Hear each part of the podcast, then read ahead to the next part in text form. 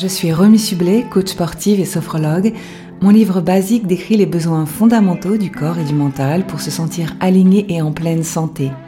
Je me suis rendu compte que les problèmes de mes clients et de mes clientes pouvaient en partie se résoudre s'ils reprenaient les bases. À travers ce podcast, j'ai interviewé des hommes et des femmes inspirantes et inspirants pour nous parler de ces basiques trop souvent mis de côté. Le but ici est de vous apporter un maximum de clés pour ouvrir un maximum de portes. Bonne écoute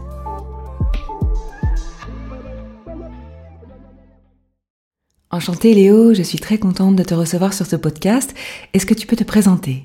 Bien sûr. Donc, euh, Leonardo Pelagotti, je suis euh, le fondateur d'Inspire euh, Potential. C'est mon entreprise et mon projet. Je suis coach, instructeur de la méthode Wim Hof, coach, instructeur du programme Oxygen Advantage. je suis aussi coach en respiration. J'ai écrit un, livre sur la respiration qui s'appelle La respiration pour la maîtrise des soi. Donc, passionné et pratiquant des respirations et ex-gymnaste au niveau national, donc beaucoup dans, les mouvements. Euh, ça a été toute mon école de vie, euh, chose que je continue à faire avec l'animal flow. Je suis coach aussi, euh, ou les arts martiaux. Je suis ceinture noire des Kung Fu Shaolin aussi. Voilà, une mhm. petite présentation rapide. Et tu te définis comme coach de respiration et biohacker. Est-ce que tu peux nous expliquer ce mot? Oui, c'est vrai que je l'utilise pas forcément euh, tout le temps biohacking, biohacker, parce que c'est un mot anglais, donc on ne sait pas forcément qu'est-ce qu'il y a derrière. Mais moi, je me définis comme un biohacker dans le sens où j'essaye d'optimiser les potentiels euh, du, corps, du mental, du vivant en général, avec euh, des exercices, des pratiques naturelles, principalement. Donc, en fait, c'est du biohacking naturel. Euh, ce que je fais, ce sont des exercices comme la respiration, des techniques comme la méditation, les mouvements, les jeûnes intermittents, les sommeils, les repos. Et après, il peut y avoir en partie aussi mesure. Ça veut dire, par exemple, avoir un Garmin quand on fait du sport pour voir comment ça se comporte les cœurs, quand, on accélère, quand, on fait du cardio. Ça peut être euh, une bague connectée comme la Oura Ring que j'utilise pour voir mon sommeil. Euh, ça peut être les lumens pour voir mon métabolisme, essayer que ça soit capable d'utiliser les graisses et les sucres. Euh, et après, ça peut être des plantes, des compléments alimentaires. C'est en général très naturel, c'est que j'utilise. Euh, si c'est technologie, c'est plutôt lié au biofeedback pour avoir un peu des réponses et appuyer mon ressenti parce qu'il ne faut pas arrêter d'essayer de comprendre soi-même quand même. Et donc, biohacking, c'est tout ça, c'est l'optimisation de son potentiel avec des choses qui sont pour la plupart naturelles. Oui, parce qu'on peut faire beaucoup avec du naturel. Et euh, tu peux nous expliquer la méthode Wim Oui, bien sûr. Donc, la méthode Wim c'est la méthode de l'homme des glaces. C'est Wim euh, qui est connu sous le nom des Icemen qui a créé cette méthode. Et c'est une méthode sur trois piliers. Et ces trois piliers sont bien sûr l'exposition au froid, qui, qui, est toujours un peu la pointe de l'iceberg. C'est celle qui, qui voit dans les photos, dans les médias et tout ça, parce que ça c'est un peu exceptionnel. Mais il y a deux autres piliers qui sont autant importants. Ce sont la respiration. Il y a des techniques de respiration assez précises dans la méthode Wim Hof et les mentales, vu comme la capacité à se concentrer, la persévérance, la force du volonté, la gestion du stress euh, en sens large. Mmh. C'est vraiment une super bonne base, du coup, la méthode Wim Hof pour, euh, bah, la maîtrise de soi. Et euh, toi, tu entraînes quel genre de public? Moi, j'entraîne des, publics très différents et bien sûr, on adapte dans ces cas-là les exercices pour la préparation. Les objectifs ne sont pas toujours les mêmes, même si on utilise les mêmes outils. Peut-être des façons différentes à adapter ces exercices. Donc, j'ai des particuliers qui ont envie de travailler sur leur santé. Euh, la plupart euh, d'entre eux, c'est vraiment la démarche meilleure immunité, meilleur système immunitaire, plus de santé, moins d'inflammation dans la vie de tous les jours. Euh, il peut y avoir d'autres choses, hein, bien sûr, euh, par rapport au sommeil, la gestion du stress, euh, les émotions. Et après, j'ai deux publics un peu spécialisés. Il y a les sportifs.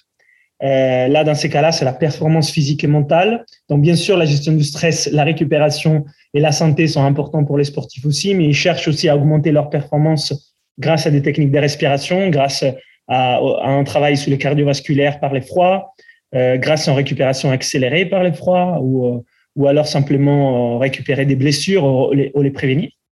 Donc ça, c'est les, sportifs. Et après, il y a la sphère du pro, de l'entreprise, des entrepreneurs. Et eux, ils travaillent énormément sur les côtés euh, cohésion dans l'équipe. Mm-hmm. C'est très important pour eux. Euh, donc avoir quelque chose, une excuse, si tu veux, comme un exercice de respiration ou les froids pour connecter dans leurs équipes. Mais aussi, bien sûr, pour eux, c'est les côtés euh, euh, prévenir les stress et les burn-out, parce qu'il y a beaucoup de cas aujourd'hui en entreprise. Euh, ça peut être lié à plein de choses, mais c'est la prévention pour leurs salariés et pour les chefs d'entreprise, pouvoir avoir un rythme soutenu de fois. Et tu as travaillé avec Théo Curin pour la traversée du lac Titicaca. Qu'est-ce que tu as pu lui apporter?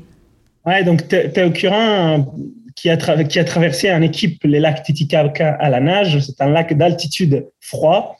Euh, il était très intéressé par les techniques de respiration qui lui permettaient de mieux gérer l'altitude parce que c'était 3008, si je ne me trompe pas. Donc, il faut s'habituer à l'hypoxie, il faut avoir un bon système respiratoire d'un côté et l'autre, l'eau était froide. Il nageait longtemps dans le froid, même si avec des combis, les corps se.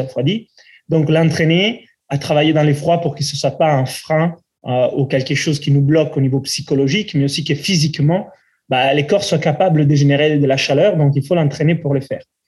Et, après, dans les cadres de l'équipe, ça faisait aussi euh, une cohésion additionnelle parce que c'est des défis qui font ensemble en préparation de vrais défis. Et par curiosité, le lac Titicaca était à combien de degrés? Entre 8 et 10 euh, degrés. C'est pas gelé, mais ils nagent plusieurs heures. Oui, ils peuvent nager deux heures dans ce lac grâce à l'entraînement et à la respiration. Ah oui, oui, oui. Ils ont, ils ont préparé cela, mais il sort bien froid. Hein. C'est un vrai challenge. On peut se dire, bon, c'est pas si froid, oui, mais 5-10 minutes. Bah, deux heures, c'est quelque chose. Oui, c'est sûr, c'est de l'entraînement. J'ai dans les mains ton livre, La respiration pour la maîtrise de soi. Qu'est-ce qui t'a donné envie d'écrire ce livre? Bah, L'objectif, c'était d'écrire un, un, manuel pratique euh, synthétique sur les exercices de respiration pour que les gens puissent euh, les découvrir, les pratiquer, tester eux-mêmes. Ce sont des exercices pour la plupart assez simples et accessibles. Certains sont un peu plus compliqués ou avancés. C'est pour ça que par la suite, euh, j'ai créé aussi une formation en ligne pour ceux qui voulaient aller plus loin.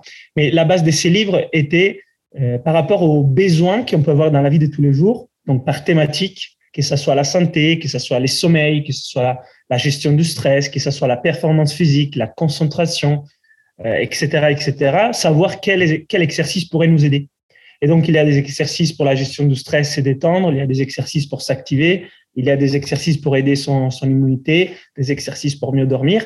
Et en fait, ça marche, ce sont assez, comment dire, ça semble un peu bizarre qu'il y a autant d'exercices pour faire autant de choses, mais c'est vraiment la porte d'entrée, la respiration sur notre physiologie, notre système nerveux autonome et nos réponses physiologiques. Donc, c'est comme ça que la machine humaine fonctionne. L'idée, donc, c'est de faire découvrir aux gens et j'ai eu euh, cette idée parce que en commençant à former les gens à la respiration et en, les ayant en stage, aux retraites et aux cours, je voyais beaucoup de confusions par rapport à comment appliquer ces exercices dans un quotidien, lesquels étaient les plus adaptés. Et, et je voulu un peu expliquer très simplement. Vraiment, c'est très synthétique ce que j'ai fait. Euh, c'est pas exhaustif, c'est synthétique pour aller droit au but. En pratique, on comprend un peu comment ça marche pour aider les gens parce qu'enfin, euh, on a beaucoup de livres très complets sur la respiration, et c'est bien, mais ce sont pour des gens qui ont envie de faire des études. Euh, on va pas utiliser ces livres pour pratiquer, et ce que les gens ont besoin dans leur vie, c'est de pratiquer, pas des savoirs. Ils ont d'abord besoin de pratiquer, ensuite peut-être des, savoirs, mais s'ils savent uniquement, ça sert à rien. Et c'est ça qui est appréciable dans ton livre, c'est qu'on se rend compte qu'en pratiquant la respiration, on travaille sur, euh, sur le stress, les angoisses, le manque de sommeil, sur la créativité, sur la confiance en soi, sur beaucoup de choses. Est-ce que tu peux nous parler du nerf vague et euh, du système parasympathique qui sont importants pour comprendre justement les bienfaits de la respiration? Ouais, donc de façon simple, les, systèmes nerveux autonomes fait partie du système nerveux périphérique, donc comme les somatiques. Euh, les somatiques, on l'utilise pour bouger, on a un contrôle euh, moteur des différentes parties du corps. C'est un lien avec la proprioception, donc la capacité de savoir comment notre corps bouge dans l'espace. Et euh, il y a une autre partie du système nerveux périphérique qui s'appelle le système nerveux autonome. Il s'appelle comme ça au neurovégétatif bah, parce qu'il travaille tout seul. On n'a pas besoin de les contrôler. Heureusement. Ça veut dire que ça nous libère, on peut faire autre chose avec notre attention. Et lui, il nous fait respirer, il fait battre les cœurs, il digère nos repas, il nous met à dormir, et il active les systèmes immunitaires, il règle la pression sanguine, la dilatation des pupilles, la salivation, la reproduction, les hormones. C'est vraiment, il fait beaucoup de choses. Et il fait ça tout seul. Tout seul. Et, et il y a un lien très important avec la respiration. C'est que la respiration, c'est notre porte d'entrée pour pouvoir communiquer avec ces systèmes nerveux autonomes et pouvoir l'aider dans ses démarches. Euh, ce qui n'aide pas, par exemple, c'est un stress chronique. C'est quelque chose qui, sur le long terme, il, les déséquilibre, il les fatigue. Ça peut nous amener à l'épuisement physique et mental et, et il est déréglé. Donc, il y a des mécanismes de compensation qui se mettent en place que nous appelons symptômes.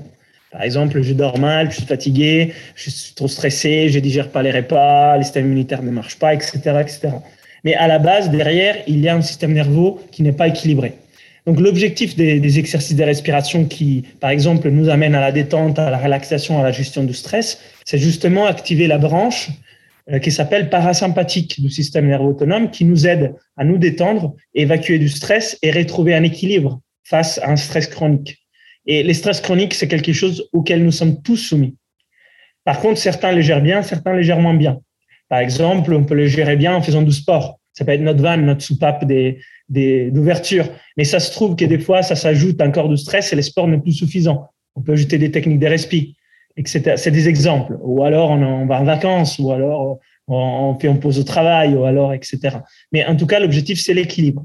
Et les exercices de respiration que je propose, par exemple, dans la thématique gestion du stress, servent justement à activer cette branche parasympathique, celle de la détente, du repos, de la régénération, pour équilibrer ces stress et nous réamener à l'équilibre. Cela active le nerf vague, que c'est un nerf très long qui, part de, de, la medulla oblongata, là où il y a les centres respiratoires aussi, et, après il descend, la colonne, la colonne vertébrale et nerfs beaucoup des, organes. C'est schématisé. Hein. S'il y a des, médecins, ils pourront, on pourra vous expliquer mieux. Mais et, donc ces nerfs vagues, on veut le stimuler, augmenter ce qu'on appelle les tonnes vagues pour qu'il puisse amener tout type de réponses sur tous les organes, euh, réponses repos, relaxation, gestion du stress. Et en fait, on a les deux modalités et les deux modalités sont utiles. C'est juste qu'on doit les équilibrer. généralement, on doit plutôt insérer la modalité repos, digestion, réparation par rapport à l'autre qui est activation, stress, dynamisme, parce que cela est porté par notre style de vie. D'où la possibilité, grâce à la respiration, d'accéder à la détente. Euh, est-ce que tu as un exercice pour débutants, pour euh, une personne qui écouterait ce podcast et qui se dirait euh, mais de quoi il parle? Un exercice pour, par exemple, évacuer le stress Oui, alors déjà, de pouvoir respirer par le nez, c'est génial. Parce que si on respire par le nez, ça ralentit, ça nous permet déjà de nous détendre par rapport à une respiration par la bouche. C'est déjà la première chose, essayez. La deuxième, c'est d'avoir une respiration profonde. Mhm. Quand je dis profonde, c'est en utilisant les diaphragmes. Donc, c'est une respiration plutôt ventrale. On n'utilise pas les abdos pour respirer, on utilise les diaphragmes, mais ça se voit au niveau ventral.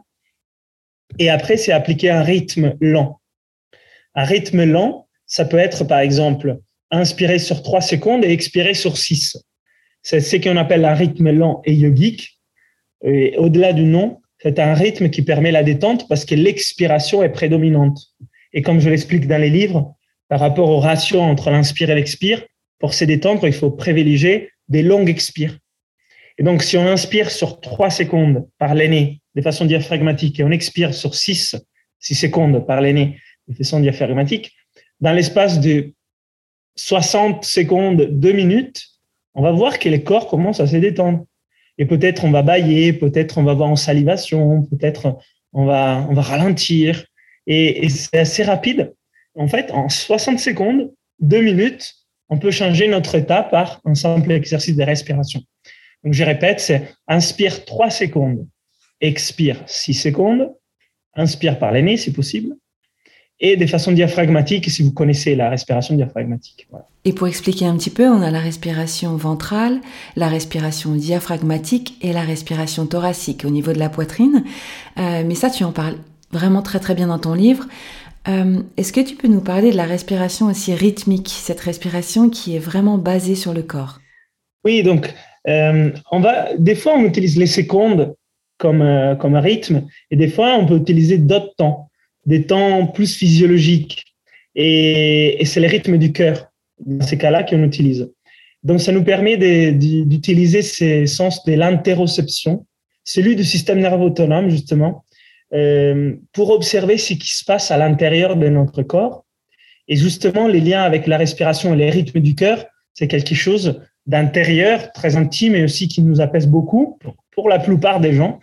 Euh, et, donc d'observer ces rythmes cardiaques, soit en mettant les mains sur les cœurs, soit en prenant votre pouls, que ce soit au cou, que ce soit au poignet, que ce soit juste de l'entendre, euh, ça vous permet de vous caler sur un rythme biologique réel, celui de votre état au présent. Et donc, de synchroniser votre rythme respiratoire avec votre rythme cardiaque, c'est quelque chose qui vous permet de respirer avec un rythme biologique. Et on voit que ces rythmes cardiaques varient en permanence, qui est jamais un métronome. Il y a des accélérations, il y a des décélérations, donc il y a des moyennes dans, la minute, mais qui accélère quand on inspire, il décélère quand on expire, il décélère aussi quand on fait des pauses, parce que dans cette respiration rythmique, on fait des pauses. Ce sont des pauses, pas vraiment des apnées, parce que ça dure quelques battements du cœur, poumon plein et poumon vide. Et, celle que je propose, c'est la respiration rythmique comme on fait dans les yogas. Et c'est inspire sur six battements du cœur, on bloque trois battements du cœur, on expire six battements du cœur, on bloque trois battements du cœur. Donc ça fait 6-3, 6-3. Alors, on doit les faire assis ou allongés et être euh, déjà dans, dans un état de calme pour les faire. Si on est, si on est agité, essoufflé au début, ça peut être peut-être difficile de garder ces rythmes parce qu'enfin, on respire lentement. C'est 6-3, 6-3, ça fait 18, 18 battements du cœur par respiration. Donc, même si on a une pulsation à 60, ça fait mm, trois respirations par minute. Alors, c'est totalement faisable, mais il faut être euh, calme pour le faire. Donc, ça, c'est une respiration qui nous permet de, de rentrer plus en lien aussi avec euh, bah, ce qui se passe à l'intérieur de soi, vraiment d'un point de vue physiologique, mais qui, bien sûr, ça a un impact sur le mental parce que c'est une technique très, très utile aussi pour, euh, pour euh, démarrer aux méditations ou la clôturer. Oui, c'est une respiration très intéressante parce qu'on est vraiment en conscience avec le corps en prenant le pouls. Oui, tout à fait. Euh, est-ce que tu peux nous, nous dire à quelle fréquence on doit s'entraîner avec la respiration? Bah, On ne part pas tous du même endroit et on n'a pas tous les mêmes objectifs. Donc, c'est difficile de vous dire combien de temps c'est vraiment les, les meilleurs pour vous. Par contre, certains exercices, ils ont des temps conseillés. Par exemple, sur certains exercices, on dit de pratiquer cinq minutes. On a les bienfaits, c'est suffisant. D'autres exercices, cinq minutes, c'est trop. Et pour d'autres, c'est pas assez pour faire la technique. Donc, ça dépend aussi de la technique que vous utilisez. Par exemple, la cohérence cardiaque, on dit généralement cinq minutes, trois fois par jour. Mais si on fait la méthode Wim Hof, cinq minutes, trois fois par jour, ça marche pas. Pour faire la méthode Wim Hof, on fait une fois 20 minutes. On ne fait pas trois fois cinq minutes. Ça ne pourrait pas les faire. Et par exemple, si vous faites euh, la respiration sniff and puff pour se dynamiser, cinq minutes, ça serait trop. Ça, serait trop de dynamisme. Et on ne ferait pas trois fois par jour. On le ferait juste avant, quand on a besoin, pendant 30 secondes, une minute. Donc, vous voyez, ça dépend un peu de l'exercice et l'exercice dépend de vos besoins. Par contre, ce que je peux conseiller à tout le monde, c'est de pratiquer euh, des exercices des respirations fonctionnelles. Ça veut dire euh, travailler sur l'efficacité respiratoire en mode prévention. Ça veut dire que, que, notre nez soit capable de respirer, que nos poumons soient entraînés, que notre système cardio-respiratoire en général soit efficace. C'est là cette, une force que nous avons euh, en amont, en prévention, et qui nous permet d'avoir beaucoup plus de marge de manœuvre dans les cas où il y a un petit souci. Mm-hmm. Et par exemple, si on a une maladie cardio-respiratoire, si nous partons d'un état de santé plus élevé, on est moins impacté par rapport à l'essoufflement, par rapport à l'hypoxie, par rapport à plein de choses. Donc ça, c'est quelque chose vraiment à garder en mode comment je peux faire un travail d'entraînement comme ça serait de l'entraînement physique pour avoir une forme physique, mais là c'est respiratoire, qui me permet de faire face à certains défis. Mais ça, ça va nous permettre de toute façon d'être plus efficace dans ce que nous faisons. Parce que voilà, c'est comme pourquoi s'entraîner? Il n'y a pas qu'à euh, gagner des compétitions. Il a aussi avoir une forme physique qui nous permet, si on veut, de marcher, de prendre les vélos, d'aller courir avec les copains, d'être sportif en général. En tout cas, moi, je conseille vraiment une pratique régulière. Comment dire euh, C'est bien de faire une fois de temps en temps une technique plus complète parce que c'est agréable. Ça peut, ça peut les faire par rapport à la respiration, mais ce qui est encore mieux, c'est d'avoir une pratique régulière, que ça soit 5-10 minutes, mais tous les jours, avec certaines techniques qui nous permettent de trouver les centres. Et c'est un peu ce que j'ai fait depuis plusieurs années. Après, moi, j'utilise d'autres techniques, donc je vais un peu plus loin, mais il y a la notion de pouvoir l'intégrer dans son quotidien et, changer l'habitude en quelque chose qui appartient. Donc, en fait, devenir quelqu'un qui dans la vie de tous les jours sait bien respirer et qui fait attention à comment il respire. C'est une transformation vraiment d'identité. Pas quelqu'un qui de temps en temps fait des techniques de respiration, mais quelqu'un qui, qui, qui veut faire attention à sa respiration parce qu'il sait qu'il est important pour lui. Oui. Voilà, c'est comme euh, être sportif. C'est pas quelqu'un qui, qui s'entraîne tous les jours, c'est quelqu'un qui aime être en forme, qui aime bouger parce que ça sait que ça lui fait du bien. Mais c'est pareil sous la respiration. C'est comme, euh, euh, c'est comme les sports, voilà. Oui, pour que ça s'ancre dans le corps, il faut quand même une pratique régulière. Et tu disais tout à l'heure que le changement de tempo pouvait jouer effectivement encore une fois sur, sur la détente. Plus l'expiration sera longue, plus on va rentrer dans une détente musculaire. Donc, il faut préférer une expiration plus longue que l'inspiration. Est-ce que justement, tu peux nous parler de, euh, de rythme? Les rythmes, c'est un variable euh, important. En fait, il y a plusieurs variables dans la respiration. Les rythmes, à mon avis, c'est peut-être la plus importante. C'est pas que les autres sont pas importantes, mais ça, ça détermine beaucoup de choses, les rythmes. Et, et les rythmes, c'est plus que juste la fréquence c'est justement ces rapports entre l'inspire, l'expire, l'effet de faire des pauses, euh, combien on en prend dans la minute. Ça a un lien avec la fréquence. Et je l'ai décrit un peu dans les livres pour euh, expliquer comment les techniques marchent. Pourquoi, en fait, il y a des techniques de respiration. Et souvent, on n'a pas ça.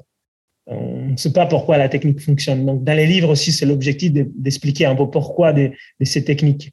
Et, les rythmes, si vous pensez, ça détermine beaucoup des, choses dans nos vies.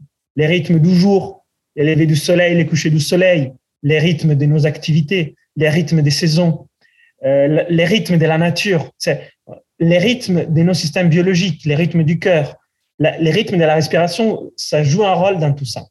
Et dans une technique, ça peut nous faire faire quelque chose, mais dans la vie de tous les jours, ça serait bien que ça soit lent.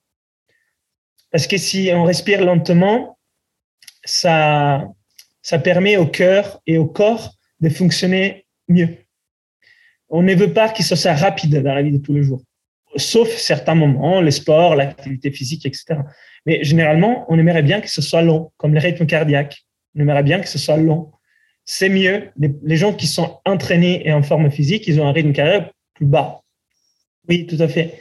Donc, si ça vous intéresse, la respiration, et vous voulez savoir si votre respiration est efficace ou pas, soit parce que vous êtes sportif, soit parce que vous êtes intéressé en général à la santé, il y a sur mon site euh, internet un test en cinq points. Ça s'appelle test pour évaluer l'efficacité respiratoire. Et il est gratuit. Et vous pouvez faire votre test et évaluer votre efficacité respiratoire. Donc, les sites, c'est Inspire Potential. Et vous trouvez test pour évaluer l'efficacité respiratoire. Et vous pouvez avoir euh, des valeurs de départ. C'est comme savoir combien de secondes 100 mètres, combien de kilos on peut soulever, euh, de soulever terre, etc., etc. Ben, c'est la même chose pour avoir des valeurs au niveau de la respiration. Disons qu'on doit adapter euh, les techniques qu'on utilise en fonction de l'individu. Ça, c'est vraiment très important. Généralement, c'est, par exemple, est-ce qu'il y a des contre-indications au sport? C'est une question un peu difficile de répondre. Peut-être certaines personnes, c'est pas le moment, ils ont des blessures, ils sont trop fragiles, ils peuvent pas les faire. Mais en général, bouger, les mouvements, les sports, c'est quelque chose de positif. Dans la respiration, c'est un peu pareil. La respiration, c'est quelque chose qu'on peut tous pratiquer, qui fait du bien à tout le monde, mais dans certaines conditions spécifiques, certains exercices ne sont pas pour nous à ces moments. Et par exemple, si on a des, problèmes cardiaques euh, très importants, si on est un, un centre, si, si, on, si on a fait une, une opération chirurgicale récente, si on est très faible, il y a certains exercices qu'il faut éviter en ces moments-là et en faire plutôt d'autres. Euh, c'est un peu comme une rééducation physique, bah, c'est en rééducation respiratoire. Mais donc, en sens général, il n'y a pas des contre-indications à la respiration. En plus, on respire tous tous les jours. Mais certaines techniques de respiration, il faut peut-être les éviter parce qu'ils sont peut-être trop difficiles à ce moment-là par rapport aux ressources du corps. Et, mais je n'ai, pas mis beaucoup dans mon livre justement pour avoir quelque chose qui ça soit, que ça s'applique. Mais par exemple, euh, si on est enceinte, il va falloir adapter des techniques très rapides comme la respiration de poumon anti-inflammatoire, même la respiration diaphragmatique, et on ne peut pas la faire de la même façon parce que bah, les diaphragmes ne vont pas bouger de la même façon, il ne faut pas forcer. En général, un conseil, c'est jamais forcer. Et si on sent qu'on ne se sent pas bien, on fait un pause, on vérifie qu'on fait bien la technique. si on peut tout seul, sinon avec quelqu'un qui nous guide. C'est aussi les rôles des coachs en respiration, les rôles des personnes qui savent euh, maîtriser ces techniques pour conseiller les autres. Oui, d'où l'intérêt au début peut-être de prendre deux, trois cours afin de comprendre ce qui se passe dans le corps, parce que la respiration, c'est quelque chose qui est naturel, mais là, on cherche à, la maîtriser, à la dominer. Donc effectivement, c'est bien euh, de voilà d'apprendre avec une personne les bases, comprendre son corps, comprendre ce qui se passe, et ensuite de pouvoir, euh, de pouvoir se débrouiller tout seul. Bien sûr. Oui, la respiration, ça s'apprend, et moi, j'ai fait quelques cours en ligne euh, individuels, pas beaucoup parce que je n'ai pas beaucoup de temps pour faire ça, mais j'ai créé des formations en ligne. Donc, c'est déjà une très bonne base pour pratiquer des chez soi. Et ensuite, bien sûr, euh, j'ai fait quelques coachings aux personnes qui suivent les formations en ligne pour, les aider. C'est normal. Euh, parce que des fois, on a des questions très spécifiques, très, très ponctuelles, vraiment adaptées à notre cas. Et, on peut pratiquer à la maison. La respiration, c'est quelque chose qui demande aucun équipement. Mhm. Il y a un sujet que j'aimerais bien aborder avec toi, ce sont les ondes cérébrales. Euh, c'est pas mal de le lier à la respiration. Alors, disons que les ondes cérébrales par rapport au système nerveux central sont impactées pendant la journée par les activités que nous faisons. Généralement, dans la journée, quand on est réveillé, on a des ondes cérébrales qu'on appelle bêta. Et on peut être concentré calme, c'est plutôt basse fréquence, bêta basse fréquence. Et on peut être euh, stressé et beaucoup réfléchir Hélas, on est plutôt bêta haute fréquence. Voilà, ça c'est un peu notre état le plus commun. Après, quand on médite, quand on est en semi-rêve ou un endormissement, quand on est un peu absent mentalement, on peut descendre à alpha. C'est des fréquences plus basses. Si on va encore plus loin, par exemple, sur les sommeils profonds, euh, on a plutôt ce qu'on appelle les fréquences euh, θ et delta. C'est des très basses fréquences. Et là, on est dans des états de conscience autres. On n'est on pas euh, réveillé, on n'est pas en train de, de calculer, d'observer, d'agir. On est dans des états où c'est plutôt le subconscient qui travaille, ça veut dire les corps. Donc, ça peut être les sommeils, ça peut être une méditation profonde, ça peut être un état d'hypnose, voilà, celui qui vous parle le plus. Et, après, il y a encore un autre état qui c'est l'état gamma, et c'est un état de euh, haute fréquence, mais haute performance aussi. C'est ce qu'on appelle l'état des flow ou la surconscience.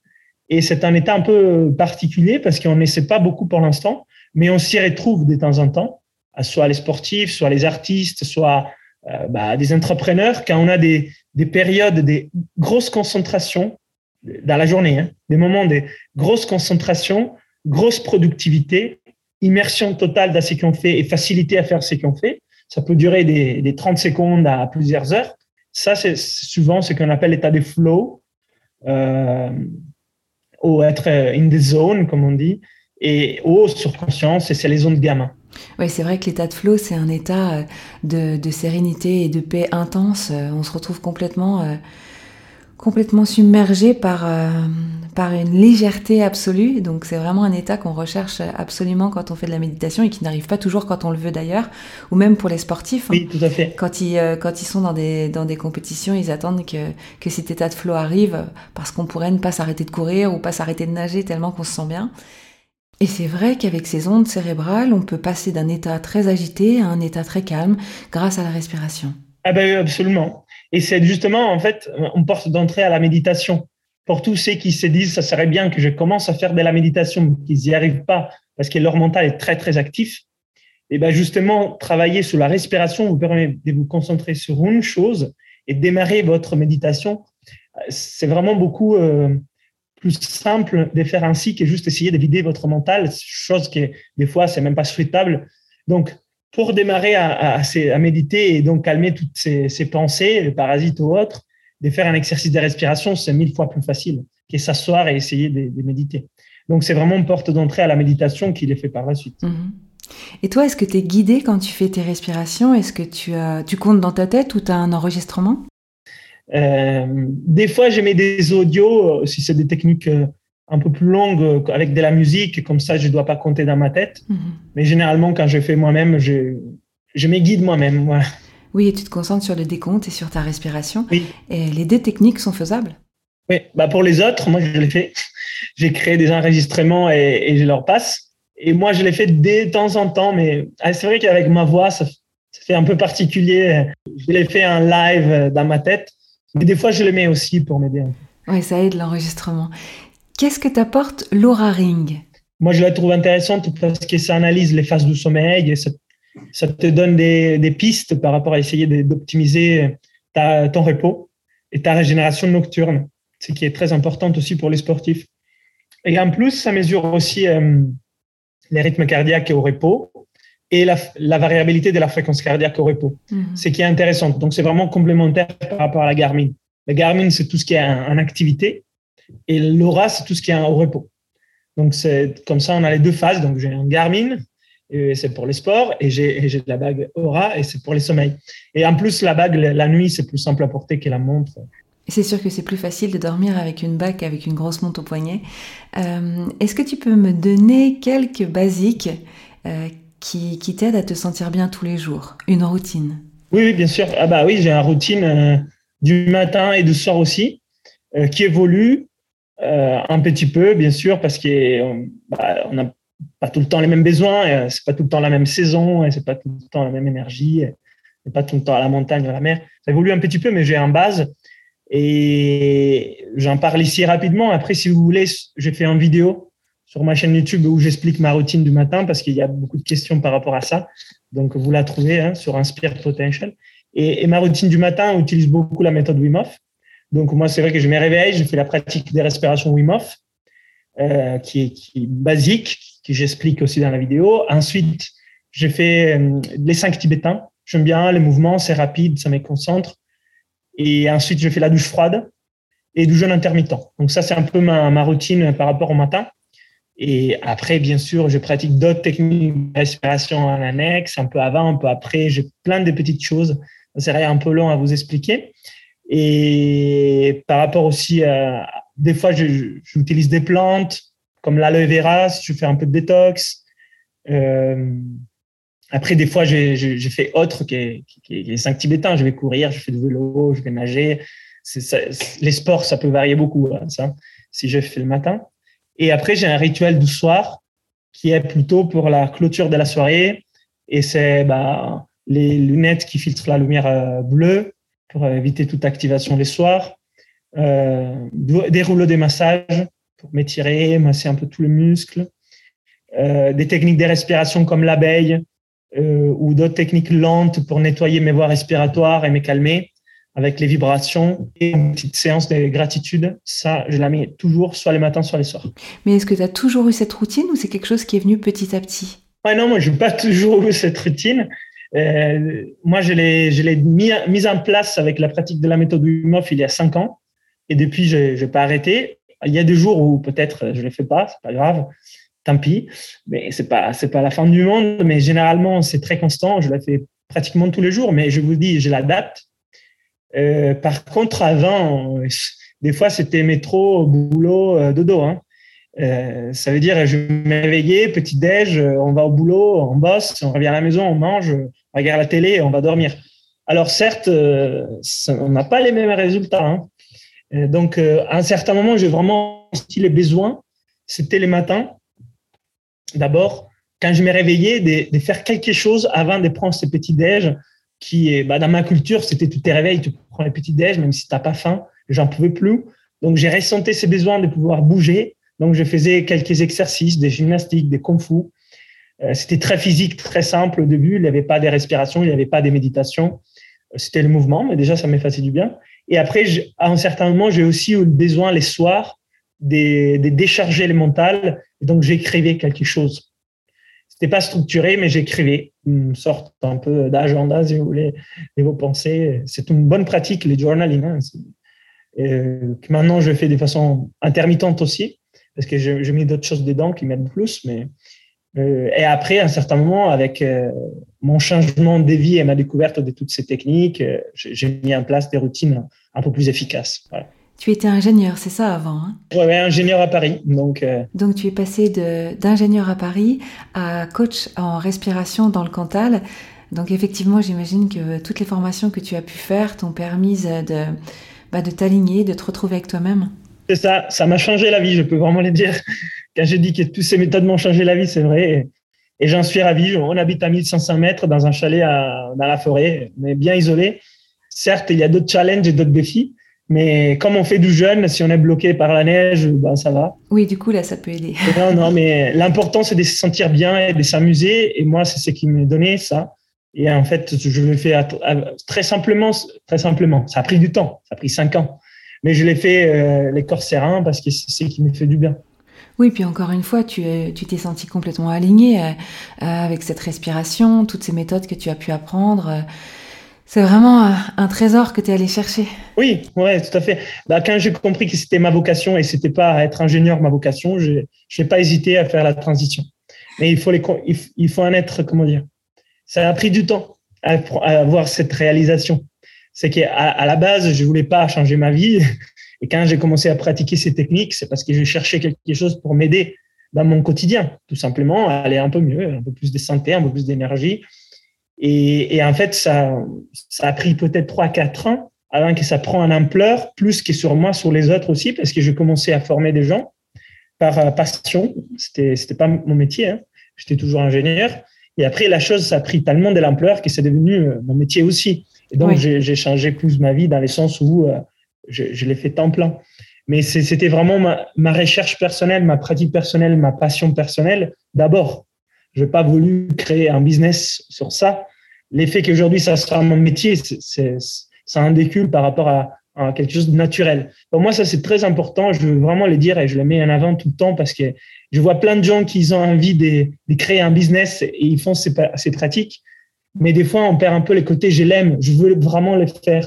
Donc d'abord, pour moi, c'est important de vouloir aimer ça. On, aime, ça nous fait du bien, on a envie de le faire. Ensuite, on peut le faire temps plein. Ouais. Ouais, c'est sûr que là, maintenant, après avoir vécu euh, tout ce que tu as vécu, parce qu'il faut du courage hein, pour changer de vie, euh, pour changer de métier, euh, c'est des décisions. Choisir, c'est renoncer. Est-ce que tu as un documentaire, un podcast à, à nous partager? Ouais, bah, moi j'ai comment dire, j'ai plusieurs livres qui m'ont vraiment inspiré à différentes phases de ma vie. ça peut être aussi des, documentaires, autre chose. Euh, je pense que, comment dire, ça, ça va vous sembler un peu banal, mais les livres de Wim Hof, quand je l'ai lu la première fois, ça m'a vraiment mis sur en piste, sur mon sentier. Donc, euh, c'est un livre, si vous ne les connaissez pas, je vous invite à connaître euh, cette méthode, la méthode Wim Hof. Donc, prenez les derniers livres de la méthode Wim c'est le plus complet, le plus pertinent à lire, à mon avis, celui avec Guy Daniel, qui est sorti il y a quelques mois. Mais ça, c'est mon partage à moi, parce que bien sûr, c'était les débuts de mon sentier, les débuts de ces, virages. Et après, il y a plein d'autres livres, que ce soit sur la respiration, que ce soit sur l'épigénétique, que ce soit sur l'hormèse, que ce soit sur la magie du monde, hein, parce qu'il n'y a pas que des, techniques à apprendre. Euh, mais voilà, là, comme ça, si je dois vous en partager un, je dirais celui-là de ouais, Le livre du changement. Quels sont tes objectifs à court ou à moyen terme? Notre objectif euh, avec Inspire, c'est vraiment de partager euh, des clés simples avec plus de gens parce que ce sont des outils négligés. Donc, euh, nous, euh, bah, toi, toi, et moi, Armi, on le sait, on est dedans, les gens qui écoutent les podcasts, mais on a, on a 60 millions en France. Moi, j'ai travaillé en Italie, ils sont d'autres 60 millions. Et c'est la, minorité des gens qui connaissent qu'il y a d'autres choses et des techniques pour aller mieux. C'est hyper négligé. Donc, euh, l'objectif pour moi, c'est de les vulgariser cela, synthétiser quelque chose d'accessible et simple pour les, pour les gens, parce que des complexes, on a plein. Et en fait, ça aide pas parce que c'est trop, trop loin par rapport à la, à la, vie de tous les jours. Donc, on a besoin de synthétiser quelque chose de simple et accessible. Et c'est mon objectif. Donc, moi, j'ai continué à pratiquer sur mes choses. J'en fais plein, j'explore et je vais un peu plus loin. Mais dans la vie de tous les jours, c'est partager les clés des bases pour, euh, pour amorcer une mise en pratique. Merci Léo d'être venu partager tout plein d'informations avec nous euh, sur la respiration euh, dans ce podcast. Et puis j'espère pourquoi pas te revoir dans le Cantal pour un stage Wim Hof alors. Quand tu veux, si tu viens dans le Cantal. Avec grand plaisir. À bientôt. À bientôt. Je vous remercie d'avoir suivi ce podcast. Restons curieux et continuons à jamais d'apprendre. C'est une des clés indispensables pour notre santé physique et mentale. Et surtout, n'oubliez pas de respirer.